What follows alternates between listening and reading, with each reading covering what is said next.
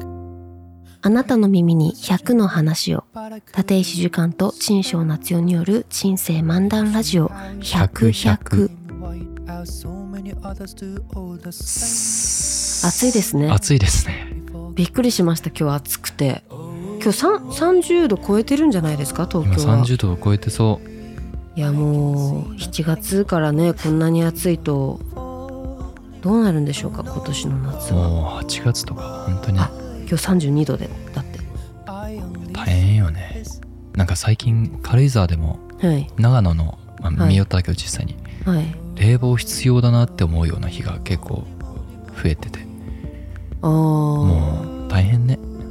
やっぱ軽井沢避暑地でも避暑地で冷房もが必避暑地ですらじゃあもうまあ避暑夜は地のないけど避暑地を探さないといけないですね避暑地の避暑地もうもっと高いとこに菅平とか ね山の山の上の方に上の方今だってせんはいはいはいはそういうことですよねでいも、ねそうなっていっちゃうよねもっと高くもっと低く 深く行かないとでももっ洞と冷窟えての方がはい多分地面の厚さの影響受けづらいんじゃないですかあ地底の地話、底うんはいはいはいはいはいそうだと思いますあのーそれこそどこだっけトルコのあの洞窟のところどこ知らないわかカんッなパいドキアあカッパドキア行ったんですはけど、いはいもう地下の洞窟とかもう冷蔵庫ぐらい冷えてて、 これすごいいい環境だなって思ったんでいすはい確かにねあの住めるかともかく、うん、ほ掘っていくのどうなんですかねっていう、ああいやああああるあると思いますようん、でもきっとあのー土だからだと思うんですようん土ってやっぱ通気性もいいしきっとうんコンクリとかよりかは、うんうんだから地下鉄みたいに掘ってもそこでさらにエアコンなんてかけた日にははいはいはいもうとんでもないですよ 多分地上が、そうだねまあ燃そえうまねすよ排熱地上にするもんね、ういん、やーそうだよななんか実際あのーイギリスロンドンの美大時代にはいあのーなんか自弁的デザイン思考みたいな考え方があって自弁自弁的あのスペキュラティブうんスペキュラティブデザインってやつ、はいあのー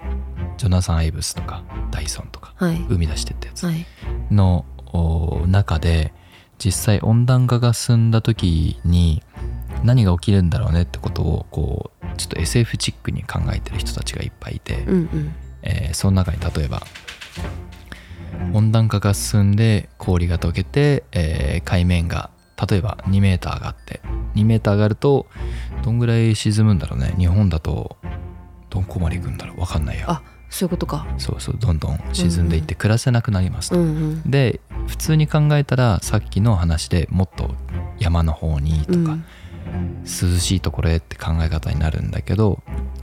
一方で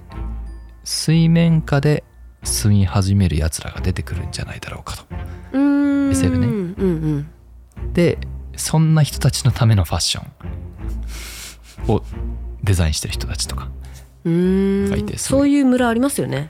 なんか水の上で住む村とか、あ水の上でね、うん確かに確かになんかえっ、とまあ浅瀬で床からこう竹みたいな刺して、はいはいはい、でなんかちょっとその潮の満ち引き計算した上で濡れないところうんうんうんから家になってる、あるね高床式的なそう高床式の村どこだっけな東南アジアかどっかでテレビでやってましたねなんかリゾート系でもよく見るよねよく見ますねいいよねああいうの、うん行ってみたいなと思い良ますさそうなんかその耐久とかは知らないけど高波来たらねそうけなんかメンテナンスだって海の塩とか大変そうじゃないですいかやー一回濡れたらそうだねあの円外的にあうん無理だと思いまうす、んなんで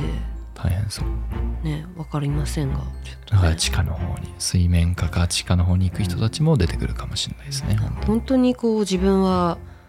つくづく都会のセメントしか踏んでないんだなって思いますよねえはいやっていけなさそうです今後なんかあったら もうね有事の本時当だよ 弱そう、ね確かにねまあでも逆にあのうん映画とかもよくあるけど、こううん荒廃化した東京でなんかこうたくましく生きてくなんていうのチルドレンいるじゃないあああいう感じにはなりそうそうですねあのメンタルは多分あるんですけど、はいあの私多分あの学校行って手伝ったりしてますねどういうことえなんかそのどっかの委員会に入るああえどっかのうんうんチームの一員にまずなるはいはいはいんだと思います、有事の際ははい、有事の際コミュニティを形成しては、はい、運営本部にあ運営 ホームうわいそうすげえいそうチルドレン系のねはいなんかそういう絵なんか懐かしいですねドラゴンヘッドだったっけあ全然思い出さないななんか出てくるやつ古いですねいやいやいやいやもう古いのしかわかんないんだよトレドンラドゴがンヘッド久しぶりに聞きました、ねあ電車がどっか突っ込んそでうたそうやつそうそうそうそうそううんあれちっちゃい頃見て怖かったっすあれ怖かったよえねあジュカンさんでも怖かったうん私とジ怖ュいカンさん5歳ぐらい離れてるじゃないですかそうだねが、あねのドラゴンヘッド側の世界にいるなんかあのか体に模様入ってる人いるいじゃたないですかねいたねあれがめっちゃ怖かったんですよあれなんかうーんでもあのドラゴンヘッドはなんか怖かったけど漂流教室は読めた逆にえ待って梅津和夫の話梅津和夫のドラマ化したじゃないですか、はいはいはいしてたあねのそれ窪は塚くんが先生であれあも窪う全然塚覚洋えて介でなすよいね見てないやそうあれはめちゃくちゃドラマ面白くて、はいはいはいではい怖くなかったえあのドラマの方か漫画は読んでないのか漫画はその後読んだらちょっと梅津和夫の絵にあんまりついていけなくあてそうですよねで当時ね当時今は読めるんですけど、はいはいはいあはいのあれ衝撃小的だ中よね学生の時あの絵についていけなくて なんか「ジョジョ」とかああいうなんていうんですかその線が濃いはいはいはいはいなんかこ密度高う,、いけそどうね密度高い系のやつ読めなかったんです よ。いやあれはドラマは結構見ましたうんでドラゴンヘッドもドラマ見たかな、えドラマ化してた怖のかったしてましたよへえそうなんだ何も知らない中学の時漂流教室あの人生の恩師が何人かいるんだけどそのうちの一人が中学に三あオランダから日本に帰ってきた時はい、中3の秋ぐらいかの時にうん「君はこれを読んだ方がいい」っつって梅津和夫の漂流教室とはい芥川龍之介の短編とはいくつかなんか渡されいてなんでなんですかわかん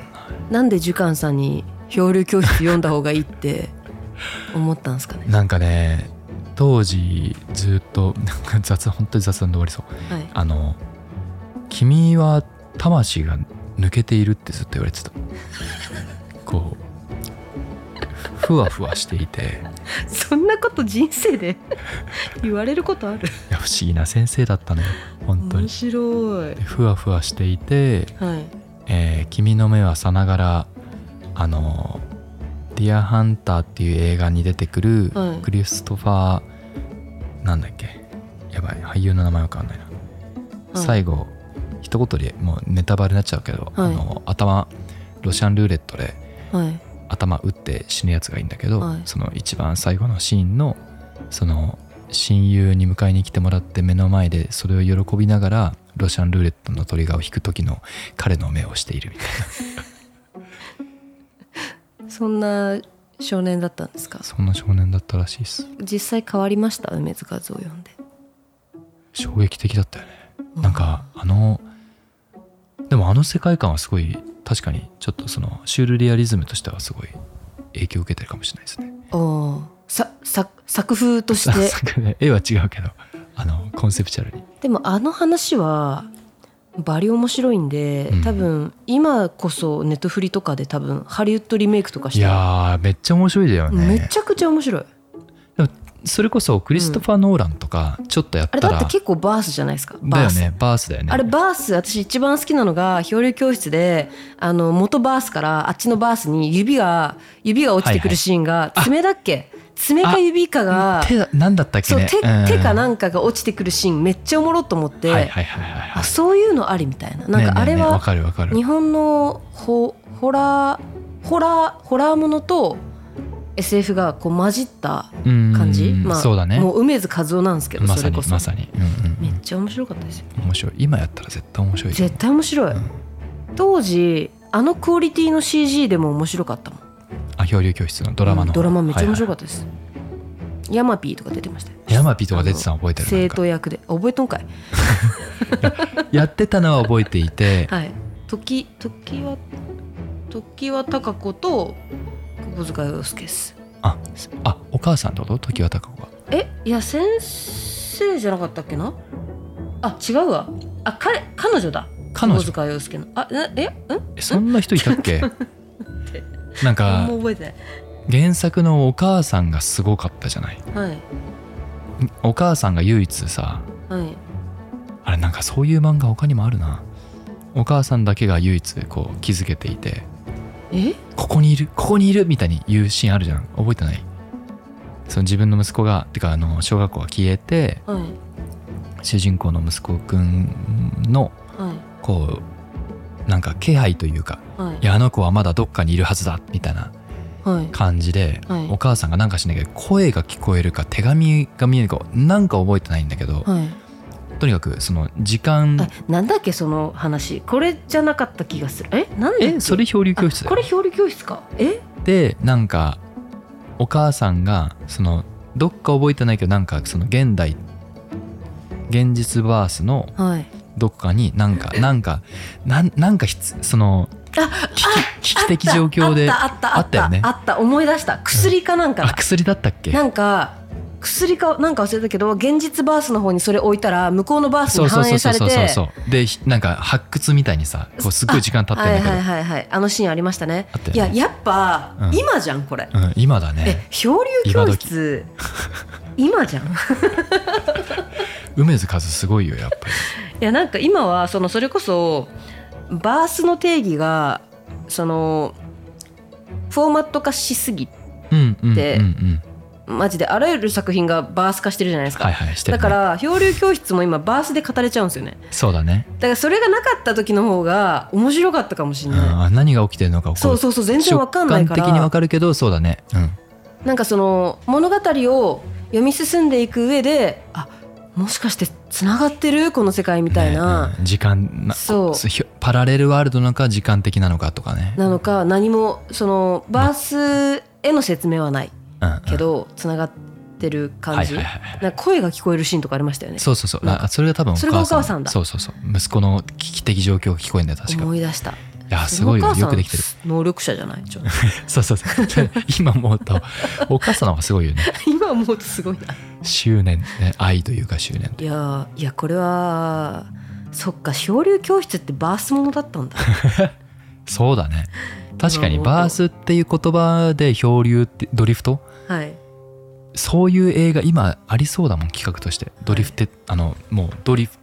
ドリフドリフじゃねえ はいドリフは違うドリフテッドクラスルームおかしいなやっぱうんドリフテッドとかドリフティングとかっていやうもメタバースハイスクールですよ B 級 B, B 級感やばい B ね級感やばいメタメタババーーススハハイイススククーールルやばいね 2 3あたりで誰か死んでいくんだよねはいまああのー何の話先週ちうんょうど「スパイダーマン」見てきてああはいはいはい新作のアニメはいはいはいもうめちゃくちゃバースでしたあれってさもうウルトラバーストリプルバースハイパーバース状態でしたばはいうんえもうあのネタバレではなく、うんえー、と3部作でアニメがほうあそうなので、うん今やってるの2なんですよへえで1があのこの間去年一昨う年んうんやってて、うんうんでそこがもうそのメタバースまあいろんな世界にいろんなスパイダーマンが一人ずついるみたいなはいはいはいはい話でうんうんうんで今回それの2でうんうん3で完結するらしいんですけうどん、うんうんうんうん、すごかったですみ見見るといいです僕スでもバース以上の何者でもないですけど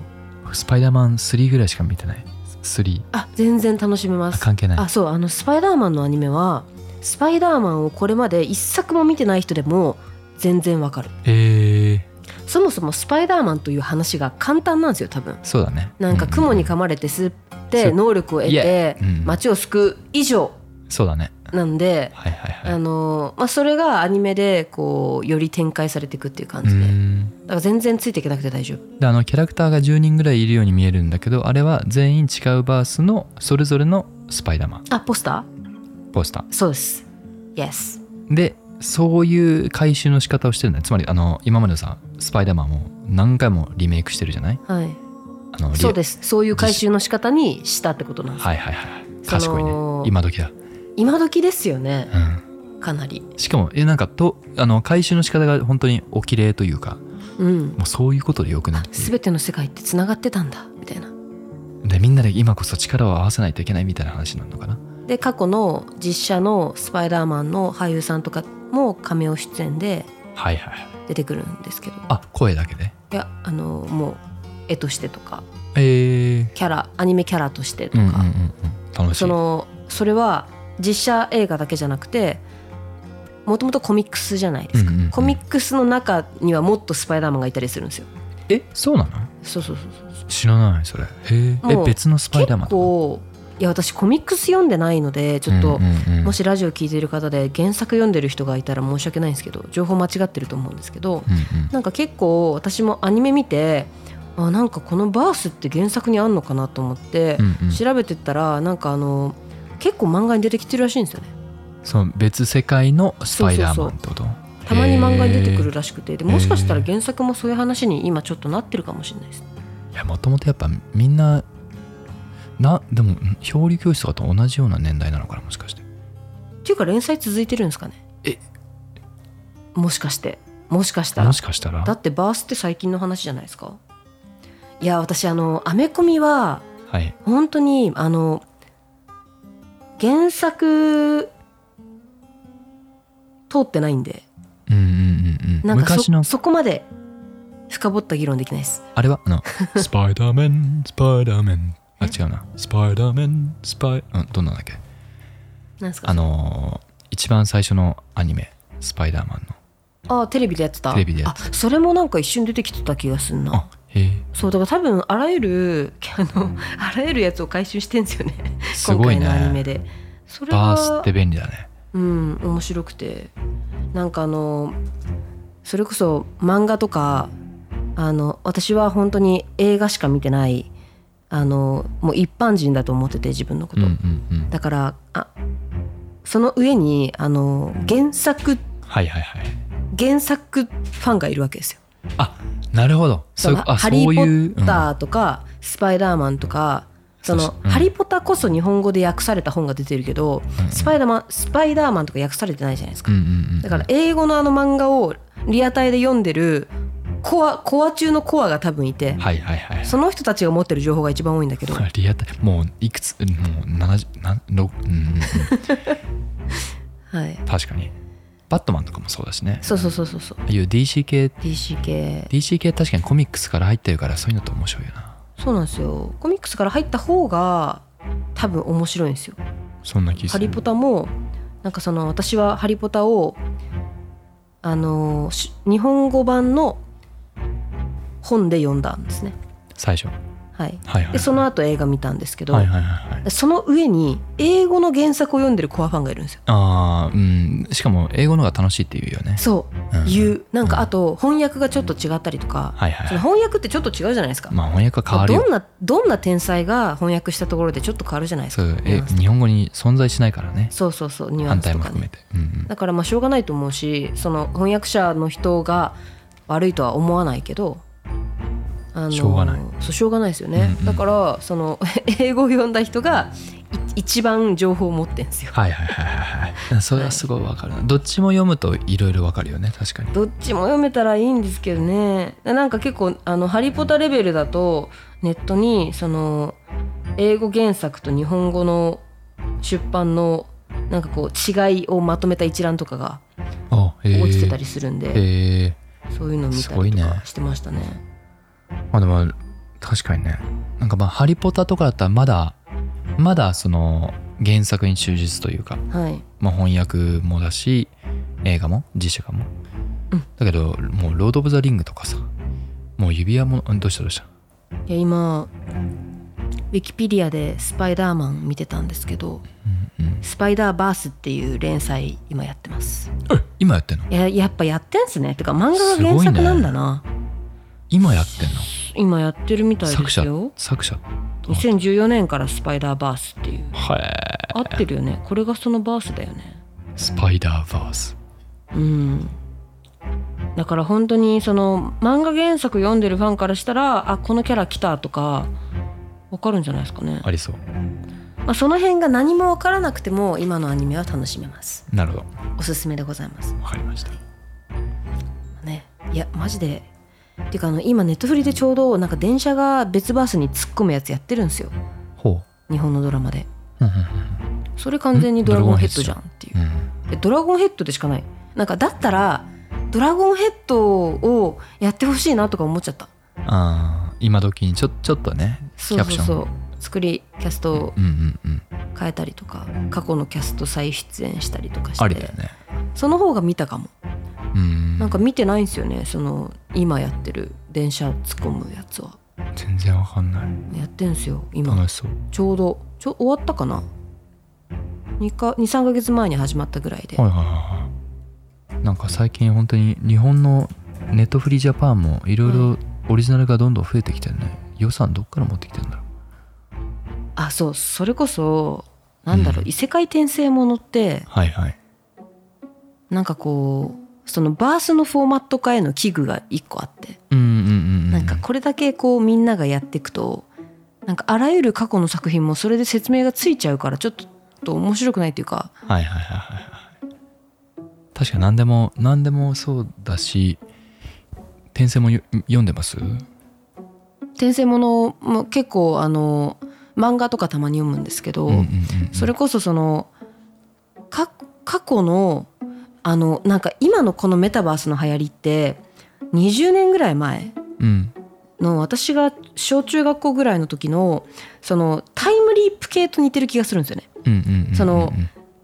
バック・トゥ・ザ・フューチャーとかもそうだけどうんうんうん過去に戻って過去を変えたら未来が変わっちゃうっていうのがめっちゃあったじゃないですか。うんうんうんでそれ誰もが知ってるじゃないですか。うん過去に変えたら自分に会っちゃいけないしなんか変な助言しちゃいけないし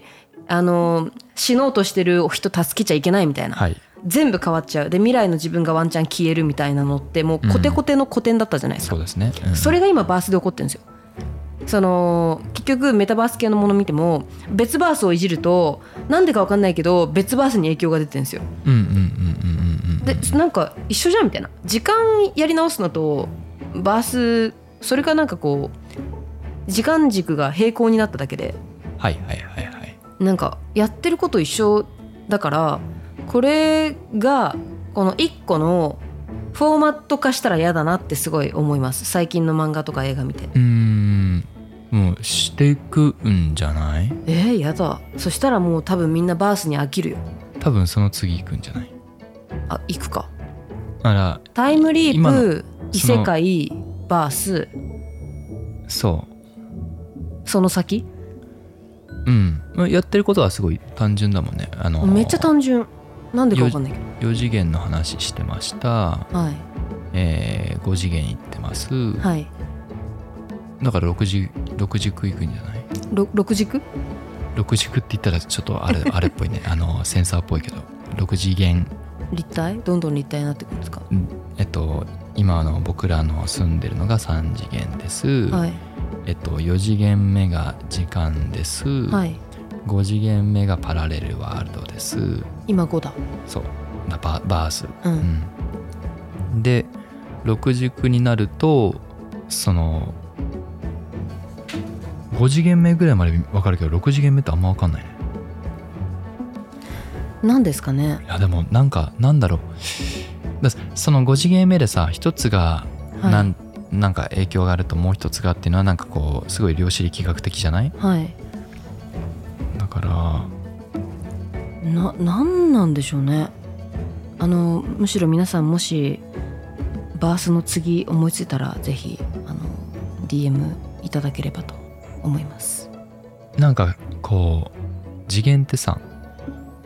一つ足されるとその解の次元を動かせるコントロールできるようになるもんじゃないですか、はいそれこそ時がコントロールできなったらはいこの空間で起きたことをその僕らのユークリッドクリあの何物ユークリッドまあまあいいや、えっと、物理空間で起きていることをやり直したりコントロールできたりするよね、うんうんうんで5次元になったらその時間という感覚すも含めてうん直せるうんうんで増やしたりもできる、うんうん時間という軸を増やしたり線を書くみたいな、うん一筆入れるみたいな感覚で時間を変える、でバースバースすらもコントロールできるようになる何かってなんだろうなと思って、なんかそしてこのタイムリープも異世界もうん、バースも現実世界からはかなりこう遠いっすよね現実そうですね性がそうですね遠いのになんかこう定義としてなんだろう誰も経験していないはずなのに定義として成り立っちゃってる怖さみたいなのもあって、うんうんなんか本当にタイムリープしたら全然違うんじゃないかとかうんうんなんか本当にバースに別バースに行けても関係ないんじゃないかとかは思ったりするうんそうだねなんか人間がここまでこうエンタメ化フォーマット化した定義が合ってるのって思っちゃったりするわかんないいやちょっとこの話難しいですねちょっと詳しい人聞きたうんいで聞すきねたいですねはいそんないやのそうなんかそういう違和感が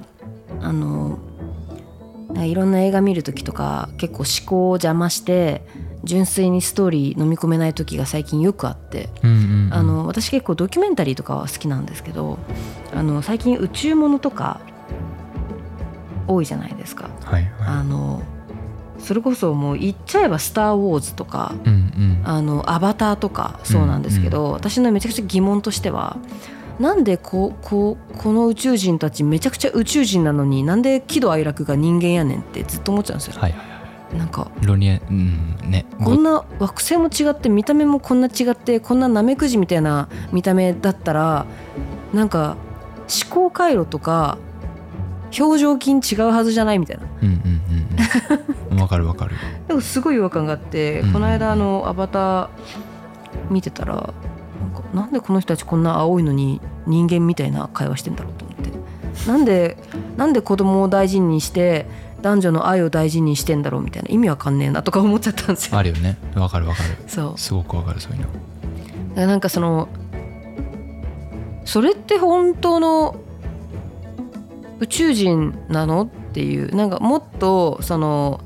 バイオレンス系とかあの完全なる宇宙侵略の敵で描かれるような宇宙人いるじゃないですか、うんうんあの言葉を喋らないタコみたいなやつうんうんであの目があの目があった瞬間殺されるみたいなうんはいなんかあんまり感情を持ってなさそうなやつの方が現実味があるんですよね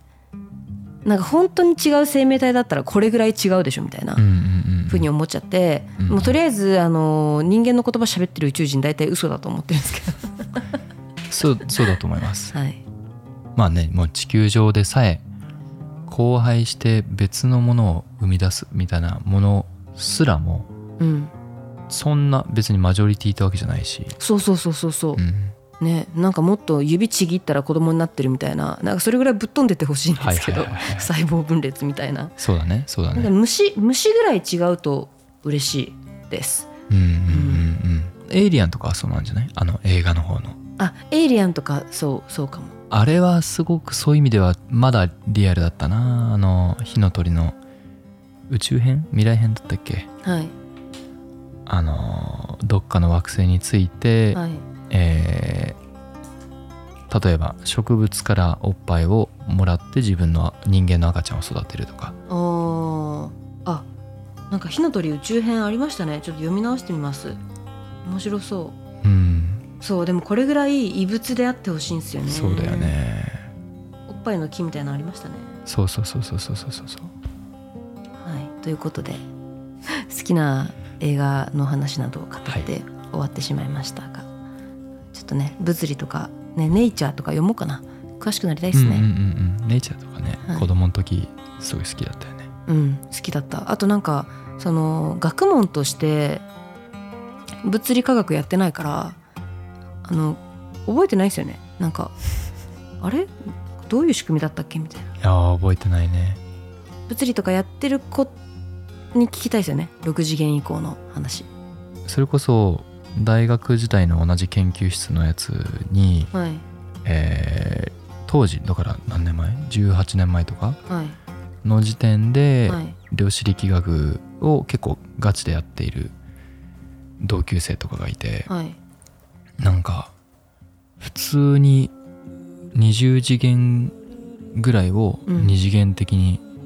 え表現、当時ね今だったらまだわかるけどなんはかい当時はいされては見せられていなんすごかくない全く意味が分かんなくてはい頭ぶっ飛んでんなーって思っていた憧れが未だにあるすごい人たそちの方は今何してるんですか何やってんだろうね分かんない普通にアカデミアにいる気がするけどああんなんあでもあどうだったんだろう自分でね鳥人間鳥人間コンテスト鳥人間コンテ飛ぶやスつトのうんえっとあなんて言うんだっけトマホークじゃなくてあの簡単には輪ゴムみたいな、いスーパー硬いはい超強烈なゴムを使ってパーンって飛ばすようなパチンコ的にああのを自分でやっててはいちょっとその計算狂ったらすぐ死んじゃうんですよははははみたいなああちょっとなんかね YouTube YouTuber がやってそうななんか伝次郎先生強化版みたいなそうそうそうそう体張ってうんそう自分で飛行機作って自分でそのとパチンコ的に飛ばして自分で乗ってコントロールしてえーでどんぐらい飛べるかっていうのを面白いです競ねうことやってたなんか見たことないかもそういう鳥人間鳥人間普通あのそう自分でねねもう羽でどれだけ浮くかみたいな勝負じゃないですそかう滞空時間の勝負だよね、うん確かにそう助走勝負ですもんねそのパチンコ原理はそうそうそうそう何やってんだろうな後で Facebook はい探してみまし読ょうんでみましょうはい、ということではいいかがでしたでしょうか今日紹介した作品は全部概要欄に貼っておきますそれではありがとうございまますた来週100 100 Beautiful for